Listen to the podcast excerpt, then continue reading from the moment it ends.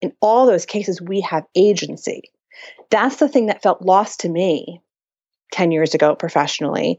That's the thing that I see so many people struggle with, which is like, where is my agency? Where is my ability to shape my future, to design the life I want to have, the work I want to do? How much does work creep into my life? If I feel totally subject to my job all the time, I don't get to make those choices. If I get to create space, that's what the reflective practice is for, then I can make different decisions and I can reclaim my whole personhood. I'm not just a worker, I'm a human.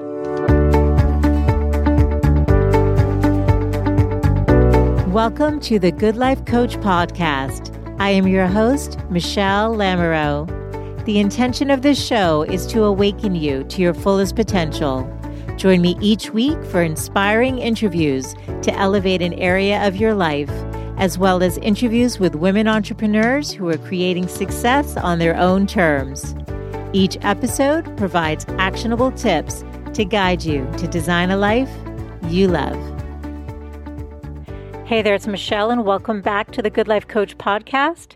So, as we're all aware, unfortunately, millions of people are unemployed right now because of the pandemic. You may be one of them, or someone you know and love has lost their job. And so, I wanted to bring on a guest that could help us navigate this space and have a conversation around how do we make work of meaning? How do we find our resiliency? And joining us today is Dr. Nayla Bahri, who is a former Dean of Students at Columbia Business School, a leadership consultant, and a coach. And for Nayla's dissertation to get her doctorate, she decided to do qualitative research around people who had been laid off in 2008 during the recession to study what made them resilient. And she was curious what helps some people thrive, why some people stayed static, and why others struggled. And so she did the research with these people a few years after the actual recession, was able to really dig deep. And what she discovered was that there were certain behaviors that helped people thrive. And so today we're going to talk about those behaviors, and she's going to give us specific exercises that are going to help us do both inner and outer work, which she'll explain what that means, to help gain clarity so that we can feel that we have more agency around our work. This is a timely conversation and one that I hope you will benefit from with all of the great tips that Nayla shares today. So let's get into the show.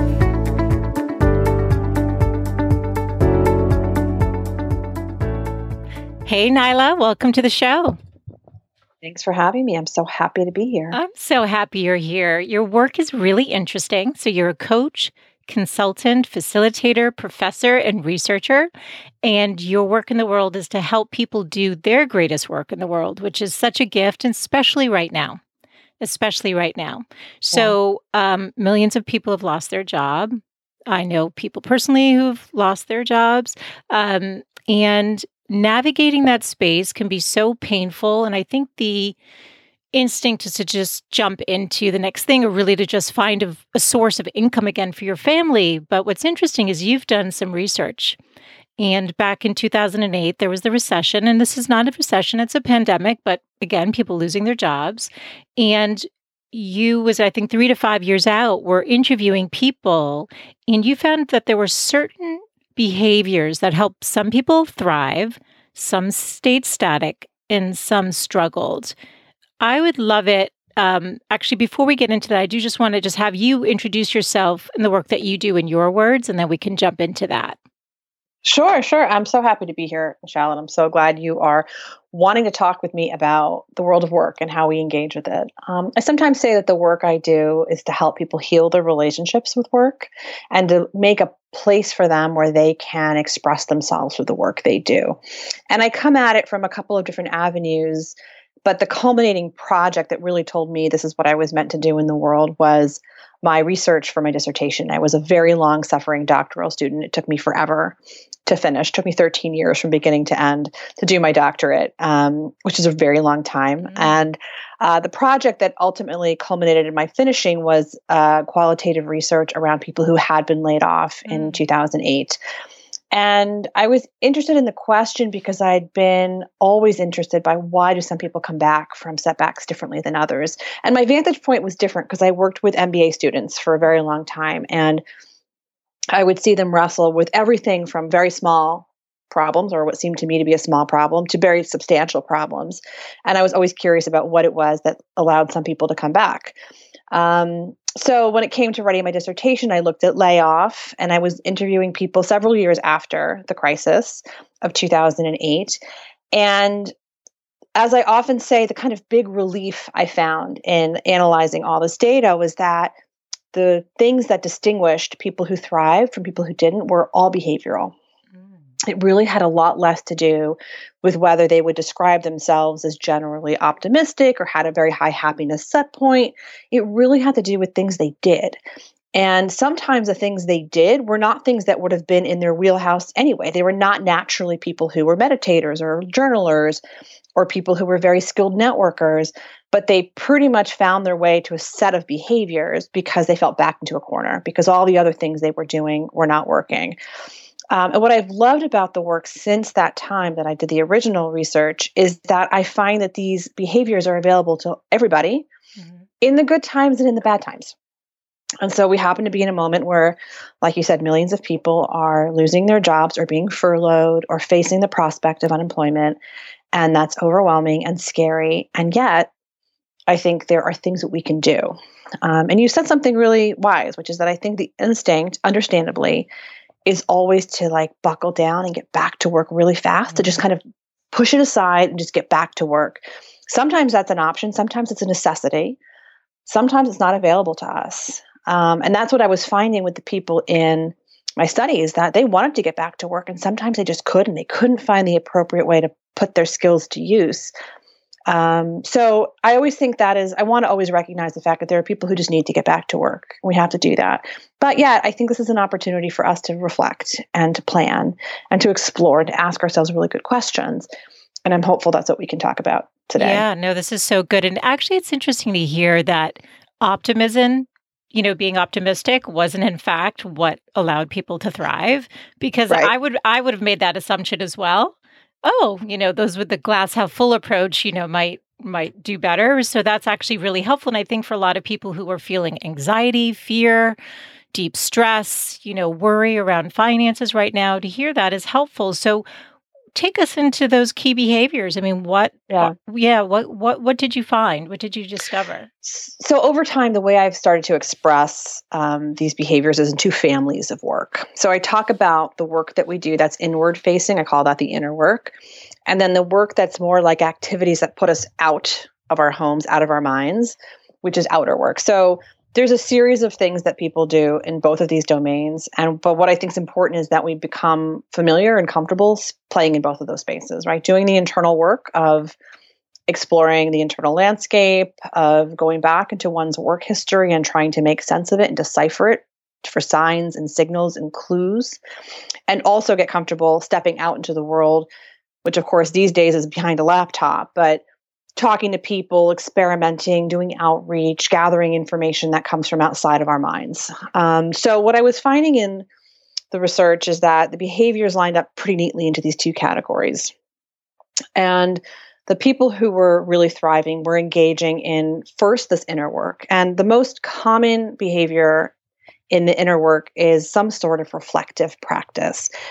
Uh, for most people, that looks like journaling, um, something with a pen and paper where they are really reflecting on important questions about work that has delighted them, work they're really proud of, work they aspire to, the role of work in their whole lives, whether that's something they're really happy about or something they wish was different.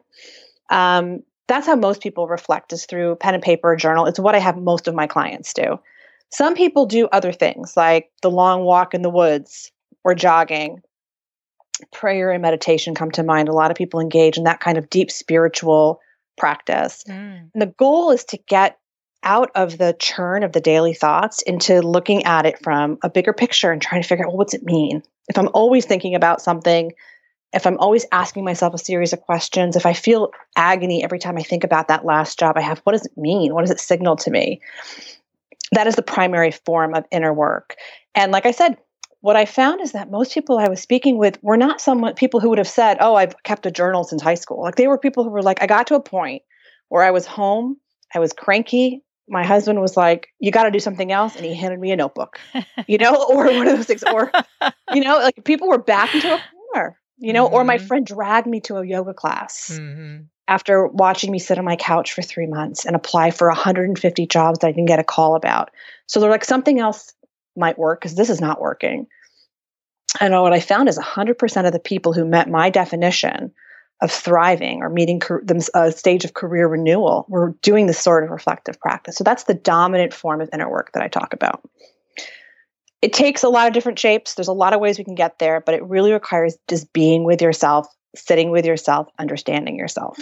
I love it so much. And actually, it's actually the practices that we all need, regardless if we've lost a job. I mean, when you talk about this, um, even in my own work and just where the state of the world right now, I have been bringing pen to paper every night and it's been grounding me and in fact the episode that just came out today with a woman named suzanne kingsbury she's a writing coach and editor and helps people bring their work out into the world we literally just had this conversation about the power of putting pen to paper yeah. and using words to heal anxiety, to get in touch with your truth, to you know, talk to your higher self and get information and really feel reconnected again. So I love that so much. It's so beautiful.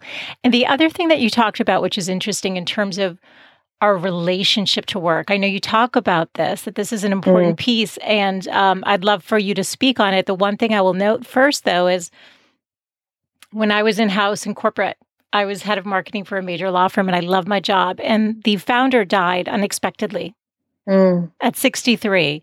And within a year and a half, the entire culture and the entire firm just unraveled.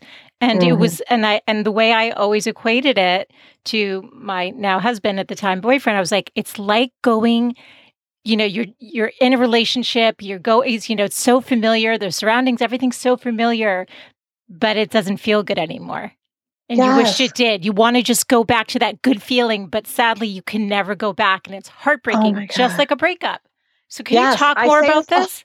I say this all the time. So, one of the things, I mean, I use this metaphor of um, the relationship all the time when I think about work, right? Because now I'm somebody who, like you, had a job in an organization I loved. I mean, when I say I love, I mean I loved this job, mm-hmm. loved it. Um, and I have to tell you, sometimes that was a great thing. Sometimes that was a great way of being. And it brought out the best of me. But just like a relationship, it could also bring out my obsessive qualities, my overcommitment, my over urgency. Um, but one of the things I started, what happened in my life and my research is is kind of interesting. Was that I was approaching. I mentioned the 13 years in a doctoral program. It turned out that at this job that I'd had at a business school, which was a huge part of my life and a great source of joy and pleasure in my life, I was coming up ac- upon these big numbers. You know, my my age, I was turning 40. My number of years there, I was approaching 15 years at this institution. And then the dissertation, it was like I had been in the program so long that they were like gently showing me the door. so all these things were happening in my life. And then I was researching these people who'd had the ultimate breakup, right? The rug pulled out from under them the relationship and not on their terms, on someone else's terms. And I was noticing the language that they were using around loss, around grief, around belonging. Um, and I was noticing that the people who understood that they were not the job, that something separate from them was going on, were having much different, better outcomes. And so I started forcing myself to look at my own situation with that same lens. Like this fact that I'm feeling a little bit of burnout, the fact that there were leadership changes I wasn't really uh, delighted by. It was all that I was like, if I use this idea that I'm not my job, I don't just do my job, but I relate to my job. Like these people who were separated from their work, I felt I had choices. And that's become the lens through which I think about work all the time now. It's a relationship. And sometimes that relationship is wonderful, sometimes it's painful, but in all those cases, we have agency. That's the thing that felt lost to me 10 years ago professionally that's the thing that i see so many people struggle with which is like where is my agency where is my ability to shape my future to design the life i want to have the work i want to do how much does work creep into my life? If I feel totally subject to my job all the time, I don't get to make those choices. If I get to create space, that's what the reflective practice is for, then I can make different decisions and I can reclaim my whole personhood. I'm not just a worker, I'm a human.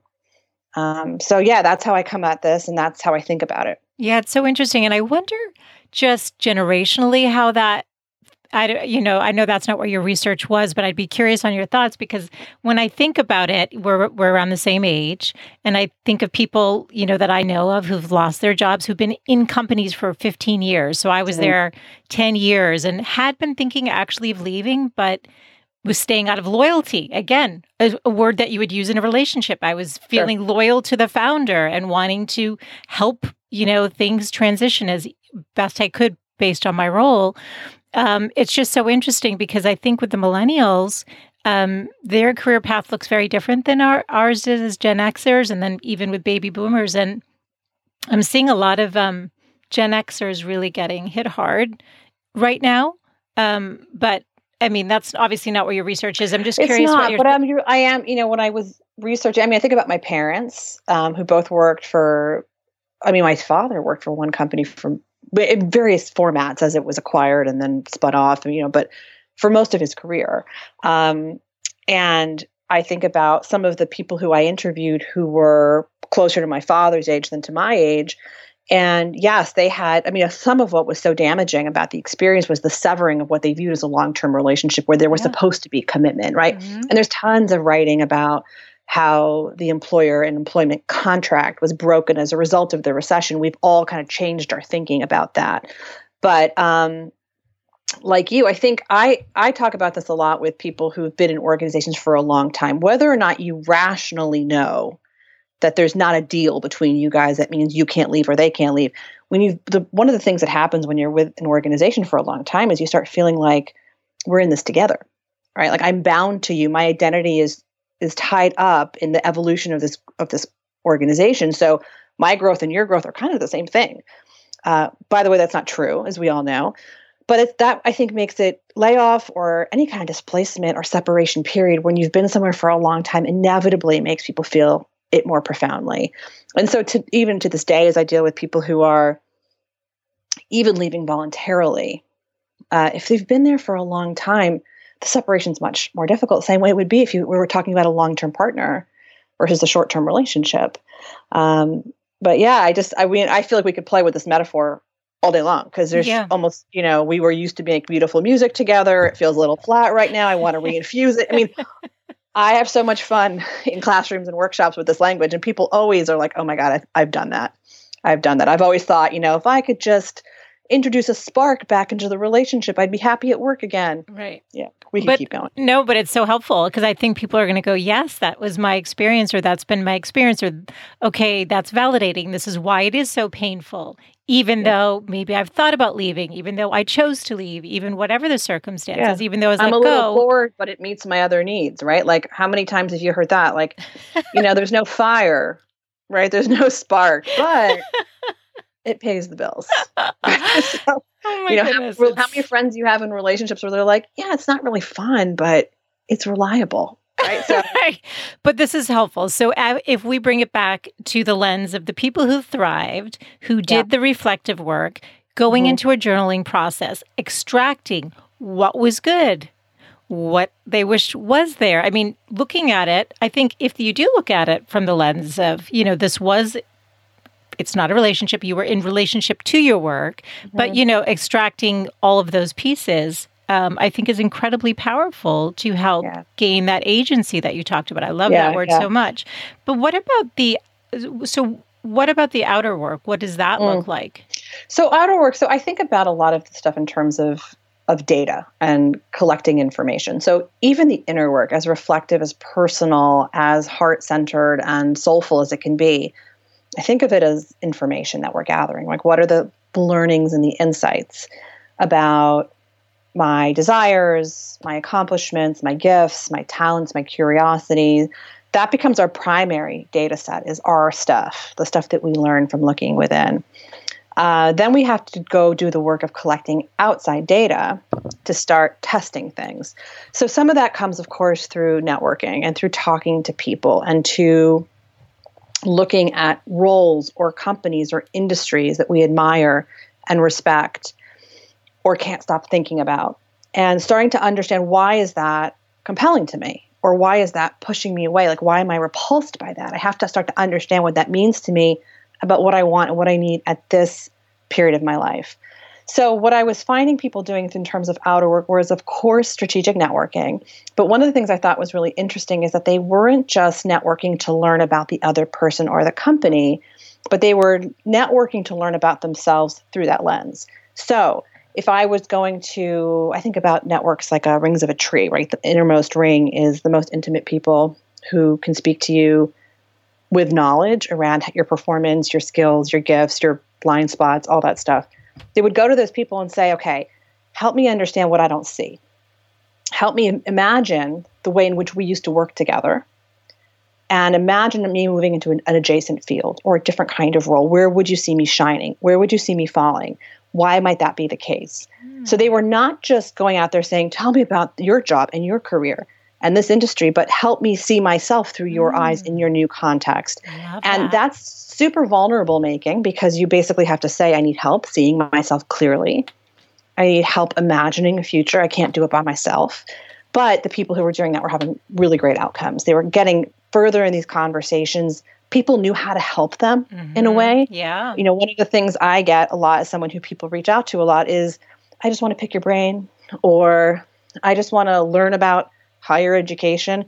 I mean, I'm, I'm not a book. Like, I don't know what to say about that. But if you can ask me a question that's more precise, more mm-hmm. pointed, mm-hmm. Uh, more specific, I might be able to help you. And these people were doing that. They were learning that.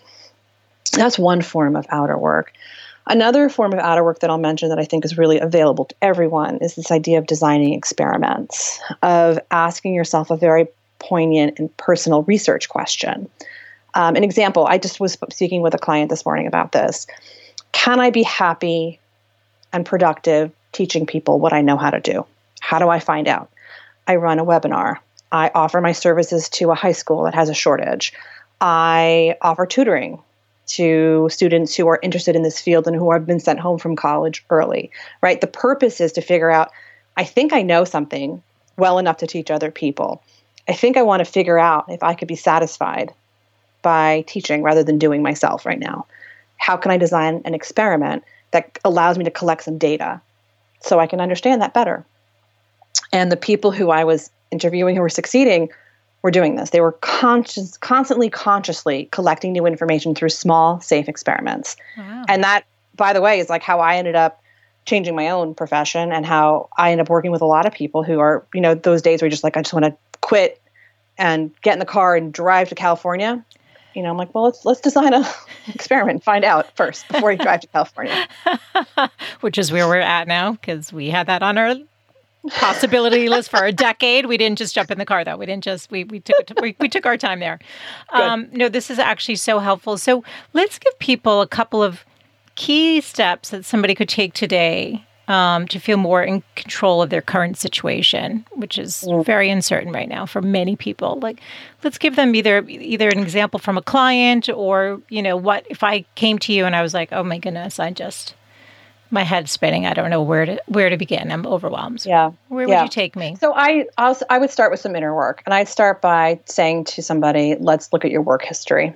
Um, and the most straightforward, simple exercise I have people do is take a pen and write a horizontal line on a piece of paper, and I say, "Let's do a, what I call a peak and bleak moment exercise," and we'll look at the last ten to twelve years of your professional life, and plot chronologically the moments that would make it above the line are your peak moments, moments where you felt great satisfaction, productivity, uh, flow, you know, that sense of like I'm doing something I'm supposed to be doing. It lines up with my values, it lines up with my skills, it lines up with what my interests are. Let's plot those out, offer me some details.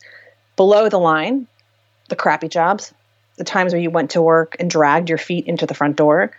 We all have known those. Um, what characterizes those what's what's going on there and then we start looking for patterns right? So that's an f- exercise I do with people right from the beginning. Let's just figure out what you are your own first primary, most reliable data set to begin awesome. with. Yeah. Let's find out. Um, so that's the one thing I'll have people do. Something else you could be doing right now is there's, I mean, I spend a ridiculous amount of time on LinkedIn. Um, who are the companies you can't keep your eyes off? Who are the CEOs or leaders who are posting content that you're like, yes, that guy, that girl, like I want more of that time. I want to think like that person, be around that person. Start noticing the companies, the industries, the roles that you are watching, whether it's the news or LinkedIn or whatever media you consume. What does that look, look for patterns? Put on your lab coat, put on your researcher's coat. What are the patterns? That's really important to me. Um, whose career do you admire? Or maybe even envy, right? Envy is a great source of data. You feel a little jealous? Good. Let's find out why, because it means something matters to mm-hmm. you. Let's find out why. The, so, again, I'm going to tell you that I think a pen and paper is our most um, reliable source. It's super available. Most of us have paper and pens in our houses. There's a lot of research to support that that helps us retain information and create new insights. Mm-hmm. So, let's do it. I would start with that. I think everybody can be doing that. That would be the inner work. I would say we could all start with outer I'd say, listen, um, Parker Palmer, who's a teacher and writer I really admire, he always says like inner work is uh, personal, but it doesn't have to be private. So I think from an outer work perspective, like who are your people who you can talk to? Who can you trust? Is it a coach? Is it a friend? Is it a former colleague? Like who can you just get on the phone with or go, get on Zoom with and say, hey, I'm really thinking about how I want to spend 40, 50, 60 hours a week for the next few years. And I have a few ideas. Can you help me create a list? Can you help me brainstorm? Can you help me see things I don't see? When we work together, when was I the person you wanted to talk to or the person whose opinion you sought? Why? Like, let's start building a little coterie of people who can help you and who can be your accountability buddies, who can challenge you, who can give you a little dose of courage when you need it. Don't do it alone. So those are two things or a couple things I think anybody can be doing right now. Yeah, such good information there. And the envy piece is interesting because I have this thing called, you know, remember your purpose or discover your purpose, which is just an exercise of a few questions. And one of the things is who do you envy? Because it's so true. Envy is not an emotion that we want to sit with or we feel like, wow, I don't want to have that. I, I like to be supportive. But it's such a good clue as to oh wait maybe it's because they're in this field or they have this kind of right. position or they're speaking around the world like what are the qualities what are they right. doing such great information um, so when you talked about designing our lives which is really what the show's about it's about what's right. possible it's such a hard dance between wanting to i believe we all should have a fulfilled life and really go for what's in our heart but there's the practical side of that and you know purpose yeah. and w- where do you come out around you know purpose and passion and some of these buzzwords everyone loves to talk about including me i just talked about discover your purpose but you know really where do you come out on that and how you can design your life so it really is in resonance with your values so that you feel your cup is filled every day, mm, that you feel mm. good about the work you're doing because you do talk about how your work permeates into all aspects of our lives. So if you're stressed at work, you bring it home. If yeah, you're, you know, yeah. if you're happy at work, you're, you know, maybe lighter and, you know, just more relaxed. So I love your thoughts yeah. on that. Yeah, and I'll offer a few, and I can't tell you they're going to be super organized, but um, you said values. I think that's really important. I think that one of the things I've been surprised by in my own life is how much those can evolve and change. Um, I think there's a sense that we're always the same person or like our core values are the core. Maybe.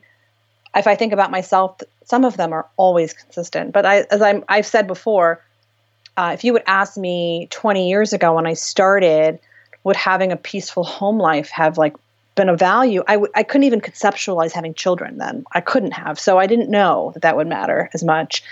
I probably would have said at the time, that being really well compensated meant a lot to me. And now I know it means something to me. But I also have figured out that there can be times where I'm not being as well compensated, but I'm still very delighted by my work. So I think some of those values need to be updated. Mm-hmm. Um, so I think that's always something about designing the right life for yourself means paying attention to where your career desires and your life desires are now. I'm very compelled by this. Uh, friend of mine said to me like two or three years ago, when I was considering scaling back my work and I was feeling some resistance around that because I'd worked so hard my whole life. She said, Nayla, there are seasons in our lives. And if this is the season where work is going to take a back seat, that's okay. And I have not been able to stop thinking about that for about two and a half years. So I think that's something else when you think about designing your life is what season are you in right now? And a season can be a couple of months, it can be a couple of years. But I think this idea of updating our lists of needs and wants and values regularly is really key. Uh, paying attention. Mm-hmm. The journaling is my favorite way. I also think your trusted advisors, like the people, your people, you know, that tribe of people you keep closest to you, can help you stay honest. Like you keep saying you want to do this, but you don't do it. So what does that really mean? Right. Mm-hmm. So I think that's really important.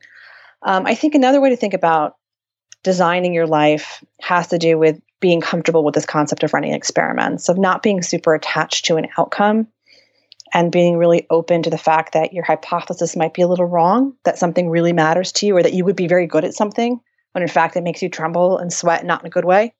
So I think that's really important. On the question of purpose and passion, so I think that that's a lot of pressure to like, I think we're under a lot of pressure collectively in the era of mugs, t shirts, and Instagram to know what our purpose is. Like, I'm supposed to wake up and like bound out of bed because I'm summoned by a greater purpose. Uh, I think sometimes people have that. You know, I think back to I, I teach at a, a graduate school in public health, and I remember I had like 300 students in a large auditorium. We were talking about this kind of concept, like what is how do you figure out what you're designed to do, what you're meant to do? And I said, how many of you guys know what you're meant to do? And I like a handful of people put their hands up. And this guy right in the front stood up and he, he just knew exactly what he was meant to do with his life. He'd known since he was a child. It was really all he ever thought about. But he represented like 15% of mm-hmm. the people in that room. Most mm-hmm. people are bumbling through the dark trying to figure mm-hmm. out what they're going to do and what they're meant to do. And so I think of it like the slow discovery process. It's like a slow burn to figure it out. And there's data in our lives if we're paying attention. Mm-hmm. I think that is probably the most important part of this whole conversation we're having is just be paying attention and noticing and making little pivots here and there and taking a little more of something in and reducing the impact of something else that's not suiting you. Um, I think it's so much more of an active choice than it is a great awakening. Um, and I think I something else that I think about and that you know my co-host on my podcast and I talked about recently is like sometimes the pressure to have your passion, the thing you love, line up with your work is more than we can bear. We can't all make a living. I love to cook, man. I love to be in the kitchen. Like I love it. Makes me feel so great. Put some music on. I make delicious food. It's Come so fun. Over. I have fine. I'm happy to do it. I'll cook for everyone. Good. But I have no business making my living doing that. Mm. I'm not good enough. I don't have the stamina for it. I'm not knowledgeable enough. I love it. Mm-hmm. And honestly, I don't want to ruin that, my love for that thing by making it my work, mm-hmm. right? Like, I think that that's okay. I want to have that passion, that thing I love to do that builds mm-hmm. so much reward in my life that has nothing to do with how I make a living. Mm-hmm. Um, perfect. I don't know if that answered your question, yeah, but I think perfect. I just say like the pressure around producing uh, work that is directly tied to your passion and your purpose is just I think life's hard enough. I don't think we have to layer that I love on. it. I love it. And I actually really agree. I Do you think we're on a journey of discovering and remembering? I think we all kind of know when we come in and life clouds up our knowing of ourselves and where we're supposed to be. And it's like part of our path is to is to remember. And there I all love that. And there's all these clues there. And, and I really believe it and I feel it so deeply. I've, you know, when I've journaled, that's what it said. It's like life is about remembering and it's about remembering love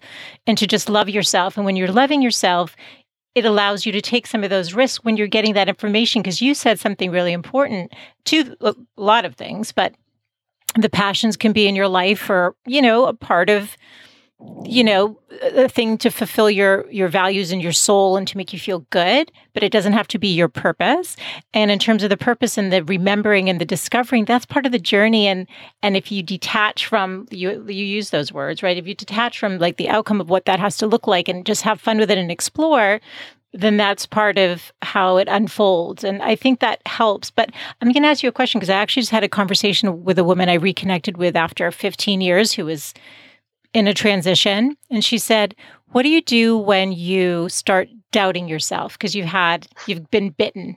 You know, your last gig kind of didn't go as the way yeah. you thought it would. You were feeling good and then something happened.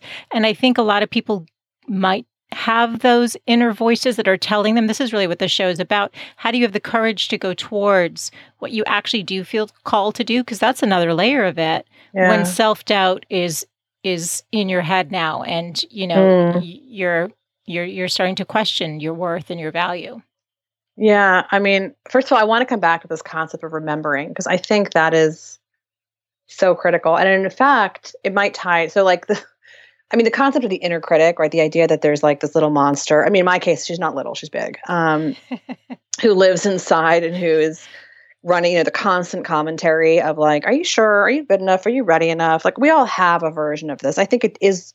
My sense is that it's um, maybe more present with women than with men. Although, you know, I, I talk to my husband about this and he'll say, yeah, you know, I can be as mean to myself as, as the next person terribly. Mm-hmm. Um, but I think when we have a tough experience at work, like you mentioned your friend, you know, the gig didn't go well, right? The sense that like that thing that on paper was supposed to be awesome. And we're talking about work primarily, but we could be talking about anything. Could be talking about the house I bought, could be talking about the relationship I'm in.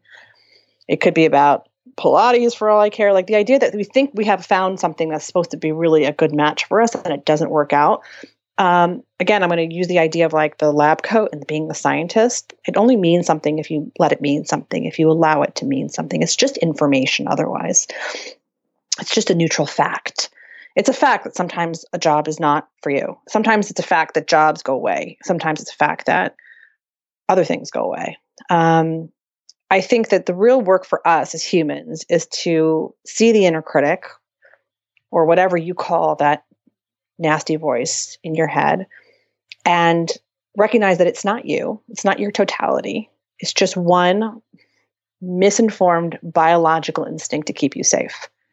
And that inner critic, in my case, is um, trying to protect me from making mistakes, from overstepping, from being unprepared, just wants me to be the good girl I've always been, the good student, the uh, overachiever, the person who always knew what to do. I mean, she's just trying to say, like, don't screw up, Nayla, like, be good, you know, because you're safe if you're good. My work, personally, and what I work with a lot of my clients on is to uncover the other voices that live internally that can offer a counterpoint. That's mm-hmm. the remembering that you talked about. Remember, mm-hmm. there's a voice of wisdom and courage in you. There's a voice that's gotten you through hard things before. There's a voice that pushed you through 13 years of doing that doctorate, of pushed you through the experience of mothering, of leaving a job that was no longer good for you. Like there is that voice. It's not as necessarily well exercised as the inner critic. So that's the like the workout of my life is to get those other voices, and for my case, the voice of wisdom and courage, to be as powerful and available to me as the voice of the inner critic. To choose to remember that there's capacity for courage, wise decisions, innovation, not knowing, falling on my face and getting back up. And that's okay. That's part of the experience. But I think um, for all of us, that is that's really the work. The work is not finding a new job. There will be jobs um, the work is not letting yourself become discouraged by the voice of the inner critic who tells you that you're not good enough, you're not ready, you'll never find something suitable, you'll never be valued again, you'll never get paid again. You got to keep that demon at bay. Yeah, it's so interesting. So I'm just going to touch on this very briefly because what you said, I want to move on to the next part. It's important. But when I was getting certified as an empowerment coach in New York City 17 years ago, we had to bring in a picture of our inner critic. And curiously, what I brought in, yeah, it was funny. People had like some, you know, gremlins, like really scary right. stuff. Mine was a picture of me when I was about seven years old. And so when you talked about being the good girl and the protector, I think for me personally, I think my association with the inner critic is like a younger wounded part that is trying to keep you safe and that she you know and that's why it's almost a little immature and mean because it's really yeah. like just this younger part and then embracing those other parts of ourselves and that have more wisdom or they're a little older they're a little more mature versus maybe that that good girl that's stuck in a time yeah. period where she's afraid for whatever reason. That's been my experience of it. It's so it's, totally, and that I hear that loud and clear. And I, you know, I sometimes like when I really did my personal work around the inner critic. Um, she was also probably not just a version of me when I was younger. She's an amalgam of all like you know the good girls I knew in my life. Mm-hmm. But that's why I can't be really mean to her yes. because she's she comes from me. Like she's part of me and yes. she is young. She is doesn't know. She thinks this is the only way yes. is to be the best, the first, the fastest, the most prepared. For me, over preparation is like a massive issue, right? Just like, you know, you should see my house. Like not only do I have like one book on this topic, I have 50 books on every mm-hmm. topic and I've bookmarked them and flagged them and read them and I can cite them because that's like that's how I've always been ready is to just be I'm like over citation to death. Mm-hmm. And it took me years. And listen, I know where it comes from. It comes from being in doctoral programs and master's programs and kind of growing up in academia. Like it's a, in many ways terrible for me. It's not a good alignment with my nature. Um, but that's why I can't be mean to the inner critic. I feel tenderness towards her. Yes. I feel like, hey, listen, I know you're trying to help me. Yes. But you're just you're just misinformed. It's not that scary. Like yes. the world's not out to get me. Yeah. And I'm capable of of succeeding and thriving or, or being at the minimum at peace. That's okay. You don't have to worry so much. Yes. I'm not being like people who are like, I punch my fear in the face. I'm always like, I, don't, I don't think that's necessary. Like, can't we be gentle and just be like, Shh, it's okay. Sit down, have, ah. have some hot chocolate, relax. The wise one in me will rise to this occasion. You can rest. That's very funny. Punch it in the face. Yeah, I think, yes. And that's how I embrace her. I just go within and it's like I give her voice so that she can soften and mm-hmm. the other voices can rise again because this that's beautiful. I love that. I, and I love what I you love said. That. So this was good. I think it's actually going to help people to hear that because just to give a perspective on how they're seeing theirs and however they however you engage with your inner critic is yours to do and that's the dance for yourself. Yeah. But um, so you like to talk about. So let's talk about making work. Mm. Mm, and I'm just mm-hmm. going to say that and let let you take mm-hmm. it. So there's a sure. concept that you have, and you've you just wrote an article about this too. So I love yeah. this, and I think for some people they're going to be like, I don't have time to think about this, but I'd love to hear you elaborate. Yeah, sure. And it comes from the fact, you know, I, I mentioned earlier that uh, something that I saw in the people who I studied who were thriving um, doing was running these experiments. And over the years, that's kind of shaped my thinking around a couple of ways in which we should spend our time, right? And so, again, we're going back to this question of like, if I feel like I don't have enough or appropriate work, and I want to be working, not just because I need to be working, but because it's, I believe it's a way of expressing our humanity in the world, how do I begin? And I always say say to people, there's a couple things you should think about, like this kind of working equation: apply for jobs, network, and make work. And when I coach clients, we take that e- equation and we play with it and stretch certain parts and shrink certain parts. But the part that I'm having the most fun with right now is making work. Um, and I think that's especially relevant now because so many people are displaced or without adequate work or um, in a place where they just feel stuck. And making work allows us to have agency. Like the primary principle behind making work is that it allows us to take the thing we love, the thing we know how to do, the thing we're curious about, something that means something to us, and create something without the requirement of an employer, a job, a prospect, someone else's directions is the freest way I know how to express ourselves in the world professionally making work is not always for public consumption. Sometimes it is for private consumption. It's the idea of saying there's something I know how to do or I'm interested enough to do to build something. Um, for some people, including some of my clients, that means literally making something, painting or writing. Um, for my kids right now, it's like coloring their hair a whole bunch of different colors and making videos about the process of how they dye. They're, that's making work. Making work is um, also something like codifying what you know how to do, right? So, for instance, a friend of mine who works in executive education was feeling restless and that maybe her ideas weren't getting the platform they needed at work. So I said, let's figure out something you know how to do. I have, a, and she had a strong opinion about how to launch teams in executive education. So she ended up writing a 10 part piece for LinkedIn that codified what she knows how to do after 15 years of doing her work. What does she believe the world needs to understand about her field? Mm. For people who are out of work, I'll sometimes say to them, imagine your first 30 days back in your new job. Write the playbook, mm. create the deck, um, make something that shows and demonstrates your knowledge base, keeps your skills sharp, helps you build the narrative you're going to need when you're back in the interview world. Um, doesn't no one has to see it, but at least it's the idea that we are taking responsibility and creating the terms in which we participate with work. So there's creative projects, there's codifying, there's teaching other people, right? Taking the thing you know how to do and creating a this is what my daughter's doing with her hair dyeing videos. Like, you know, a few minutes on YouTube, whatever. But the idea is that we're not it's the idea of agency that we talked about earlier. This is a way to regain your agency and to make things without someone else telling you what to do. I think this is a great time to be making work. I'm telling everybody I can who will listen to me, please try to make something. Um, set the terms, create the conditions, take responsibility for your own work. Let's do it. I love that because it can be something that maybe is becomes like a side gig that turns into a full time gig, or it's something just for your own sense of satisfaction and just for the creative process. And you know what's helpful hearing you talk about that is I was in a musical theater group growing up, and I love singing. Mm. But as I got older, I just stopped singing, and I don't believe that I can sing, but I like writing music. So I have actually been taking vocal lessons and oh. taking my words and putting them to music, and nobody hears them other than my family.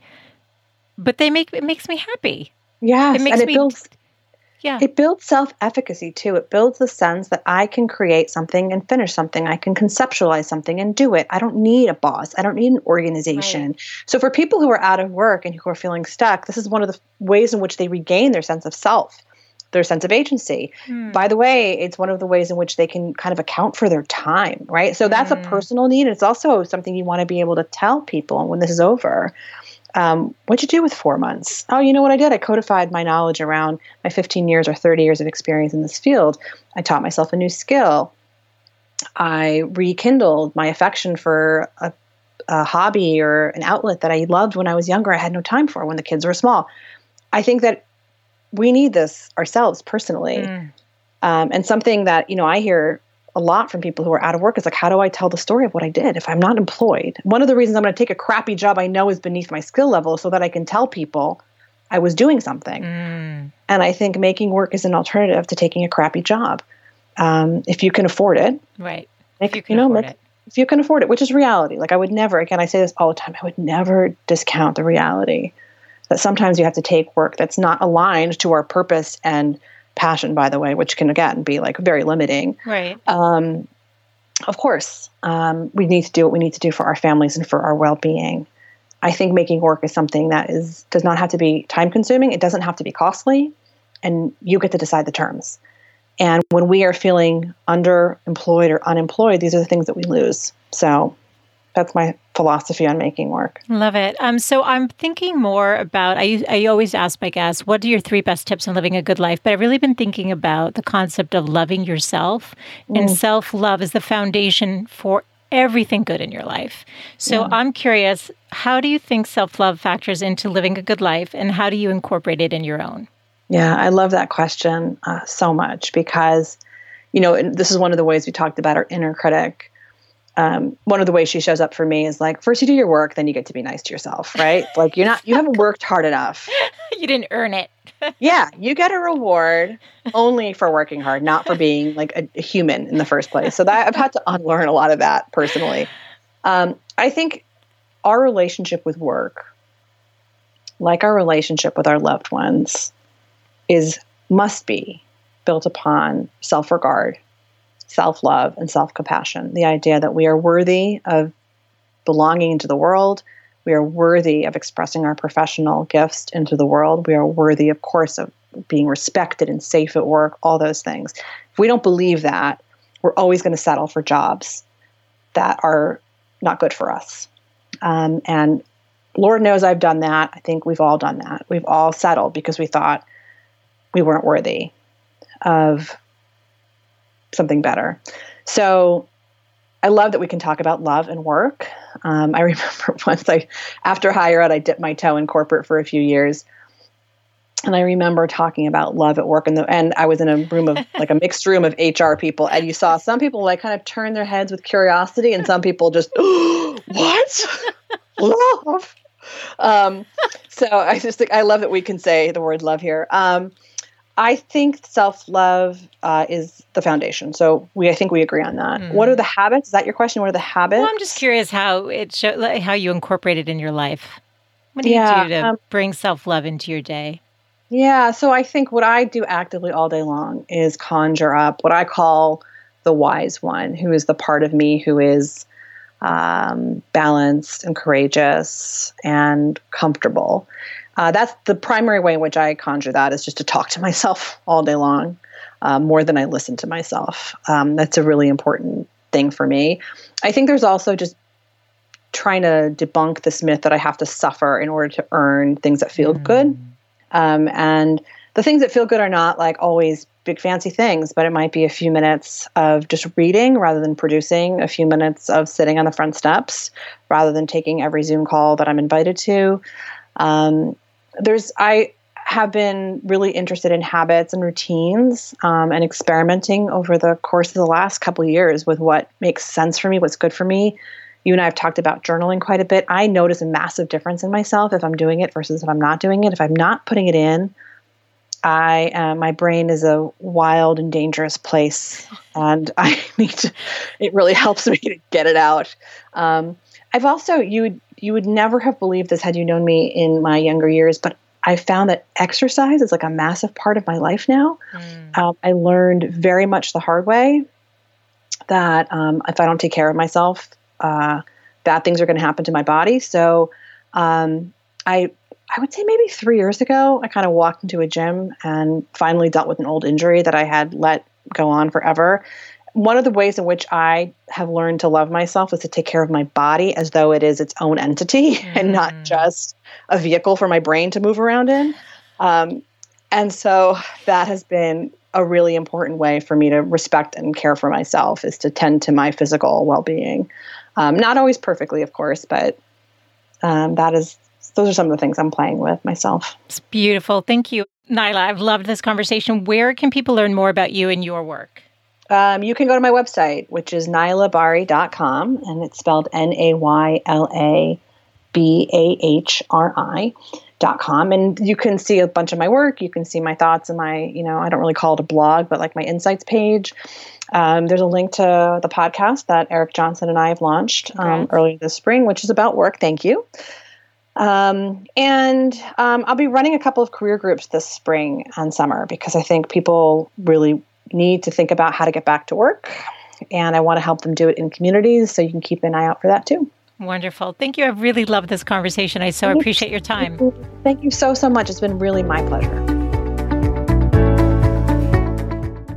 I've decided to extend my offer of my book for free through the month of May. And if you know of somebody who would benefit from reading Design a Life You Love, A Woman's Guide to Living a Happier and More Fulfilled Life, Feel free to direct them to thegoodlifecoach.com. It's actually a great book, too, for young women who are graduating college or just starting out in their careers.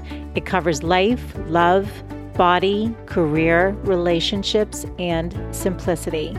If this interview resonated with you and you know of somebody who would benefit from the information, please do take a second to share it. Thank you so much for tuning in today, and I look forward to reconnecting with you next Wednesday. Bye for now.